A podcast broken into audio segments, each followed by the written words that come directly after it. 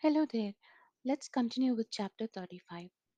A number of Lahiri Mahasaya's disciples with influential worldly position were desirous of expanding the Kriya circle by publicity. The Guru refused his permission. One Chela, the royal physician of the Lord of Banaras, started an organized effort to spread the master's name as Kashi Baba. Again, the Guru forbade it. Let the fragrance of the Kriya flower be wafted in a natural way, he said. The seeds of Kriya will take sure root in the soil of spirituality fertile hearts. Although the great master did not adopt the system of preaching through the modern medium of an organization or through the printing press, he knew that the power of his message would rise like a resistless flood, inundating by its own force the banks of human minds. The changed and purified lives of devotees were the simple guarantees of the deathless vitality of Kriya. In 1886, 25 years after his Ranikhet initiation, Lahiri Mahasaya was retired on a pension. With his availability in the daytime, disciples sought him out in ever increasing numbers. The great Guru now sat in silence most of the time, locked in the tranquil lotus posture. He seldom left his little parlor even for a walk or to visit other parts of the house. A quiet stream of chelas arrived almost ceaselessly for a darshan, holy sight of the Guru. To the awe of all beholders, Lahiri Mahasaya's habitual physiological state exhibited the superhuman features of breathlessness, sleeplessness, cessation of pulse and heartbeat. calm eyes unblinking for hours, and a profound aura, aura of peace. No visitors departed without upliftment of spirit. All knew they had received the silent blessing of a true man of God.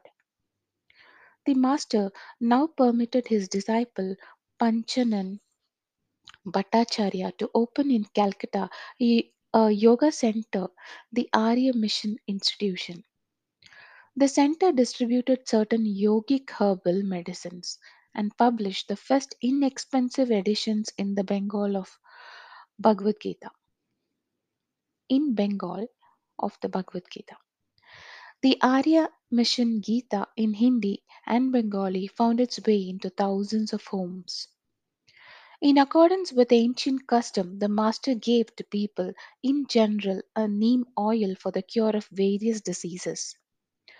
When the Guru requested a disciple to distill the oil, he could easily accomplish the task. If anyone else tried, he would encounter strange difficulties, finding, after putting the oil through the required distilling process, that the liquid had almost completely evaporated. Evidently, the master's blessing was a necessary ingredient. Lahiri Mahasaya's handwriting and signature in Bengali strip, script are shown opposite. The lines occur in a letter, letter to a chela. The great master interprets a Sanskrit verse as follows He who has attained the state of calmness wherein his eyelids do not blink has achieved Sambhavi Mudra. Sri Shyama Charan Deva Sharan was his signature. Like many other great prophets, Lahiri Mahasaya himself wrote no books but instructed various disciples in his interpretation of the scriptures. My friend, my dear friend Sri Ananda Mohan Lahiri, a great, a late grandson of the master, wrote the following. The Bhagavad Gita and other parts of the Mahabharata epic possess several knot points, Vyaskutas. Keep the knot points unquestioned, and we find only mythical stories of a peculiar and easily misunderstood type. Leave the knot points unexplained, and we lose the science that India has preserved with superhuman patience after a quest of thousands of years of experiment. Lahiri Mahasaya brought to light, clear of allegories, the signs of religions that had been cleverly put out of sight in the riddle of scriptural imagery. No longer an unintelligible jugglery of words, the formulas of Vedic worship have been proved by the master to be full of scientific significance.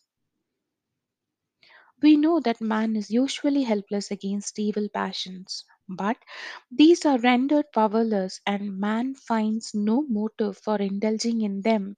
And when there dawns on him a consciousness of superior and lasting bliss through Kriya Yoga, here the give up the negation of the lower nature synchronizes like with a take up the experience of beatitude. Without such a course, moral maxims that embody more negatives are useless to us. It is the infinite, the ocean of power that lies behind all the phenomenal manifestations. Our eagerness for worldly activity kills in us the sense of spiritual awe. Because modern science tells us how to utilize the powers of nature, we fail to comprehend the great life in back of all names and forms. Familiarity with nature has bred contempt for her ultimate secrets.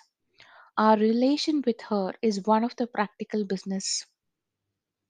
We tease her, so to speak, to discover the ways in which she may be forced to serve our purposes. We make use of her energies whose source yet remains unknown. In science, our relation with nature is like that between an arrogant man and his servant. Or, in a philosophical sense, nature is like a captive in the witness box. We cross examine her, challenge her, and minutely weigh her evidence of human scales that cannot measure her hidden values. On the other hand, when the self is in communion with the higher power, nature automatically obeys, without stress or strain, the will of man. This effortless command over nature is called miraculous by the uncomprehending materialistic. The life of Lahiri Mahasaya set an example which changed the erroneous notion that yoga is a mysterious practice. In spite of the matter of factness of physical science, every man may find a way through Kriya Yoga to understand his proper relation with nature and to feel spiritual reverence for all phenomena, whether mythical or of everyday occurrence.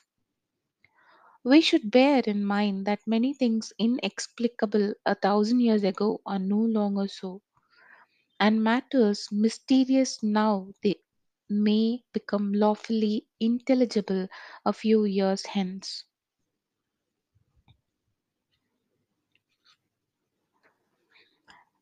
Hindu medical treatises are called Ayurveda. Vedic physicians used delicate surgical instruments, employed plastic surgery, understood how to counteract the effects of poisonous gas, performed cesarean sections and brain operations, were skilled in dynamization of drugs. Hippocrates borrowed much of this materia medica from Hindu sources. Each Indian margosa tree, its medicinal value are now recognized in the West, where the bitter neem bark is used as a tonic and the oil from seeds and the fruit is given for leprosy and other diseases. Shambhavi mudra means fixing the gaze at the spot between the eyebrows. When the yogi has reached a certain stage of mental peace, his eyelids do not blink. He is observed in the inner world. A mudra usually refers to a ri- ritual gesture of the fingers and hands. Many mudras induce calmness by affecting certain nerves. Ancient Hindu treatises minutely classify the nadis, 72,000 nerve passages in the body, and their relationships with the mind.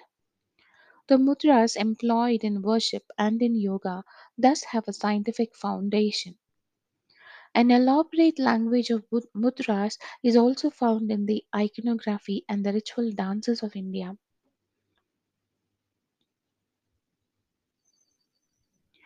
A number of seals recently excavated from archaeological sites of the Indus Valley, datable in the 3rd millennium BC, show figures seated in the meditative postures now used in the system of yoga, and warrant the inference that even at that time some of the rudiments of yoga were already known.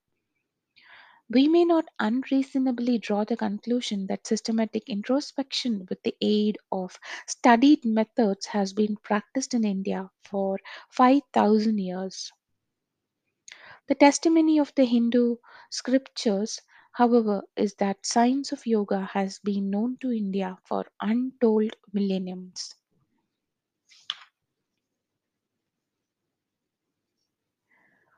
The science of Kriya Yoga is eternal. It is true like mathematics. Like the simple rules of addition and subtraction, the law of Kriya can never be destroyed. Burned to ashes, all books on mathematics, the logically minded will always rediscover such truths. Suppress all the books on yoga.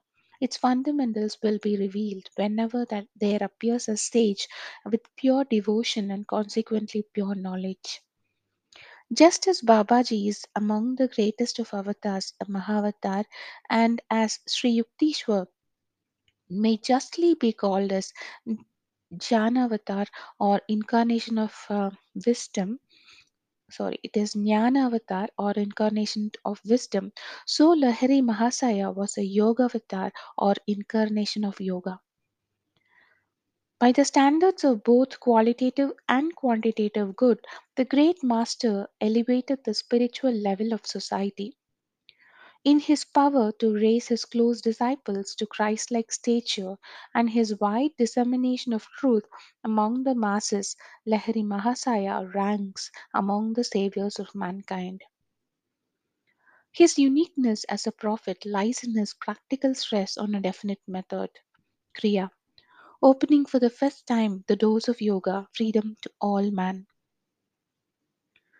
Apart from the miracles of his own life, surely the Yogavatar reached the zenith of all wonders in, reduc- in reducing the ancient complexities of yoga to an effective simplicity within the ordinary grasp.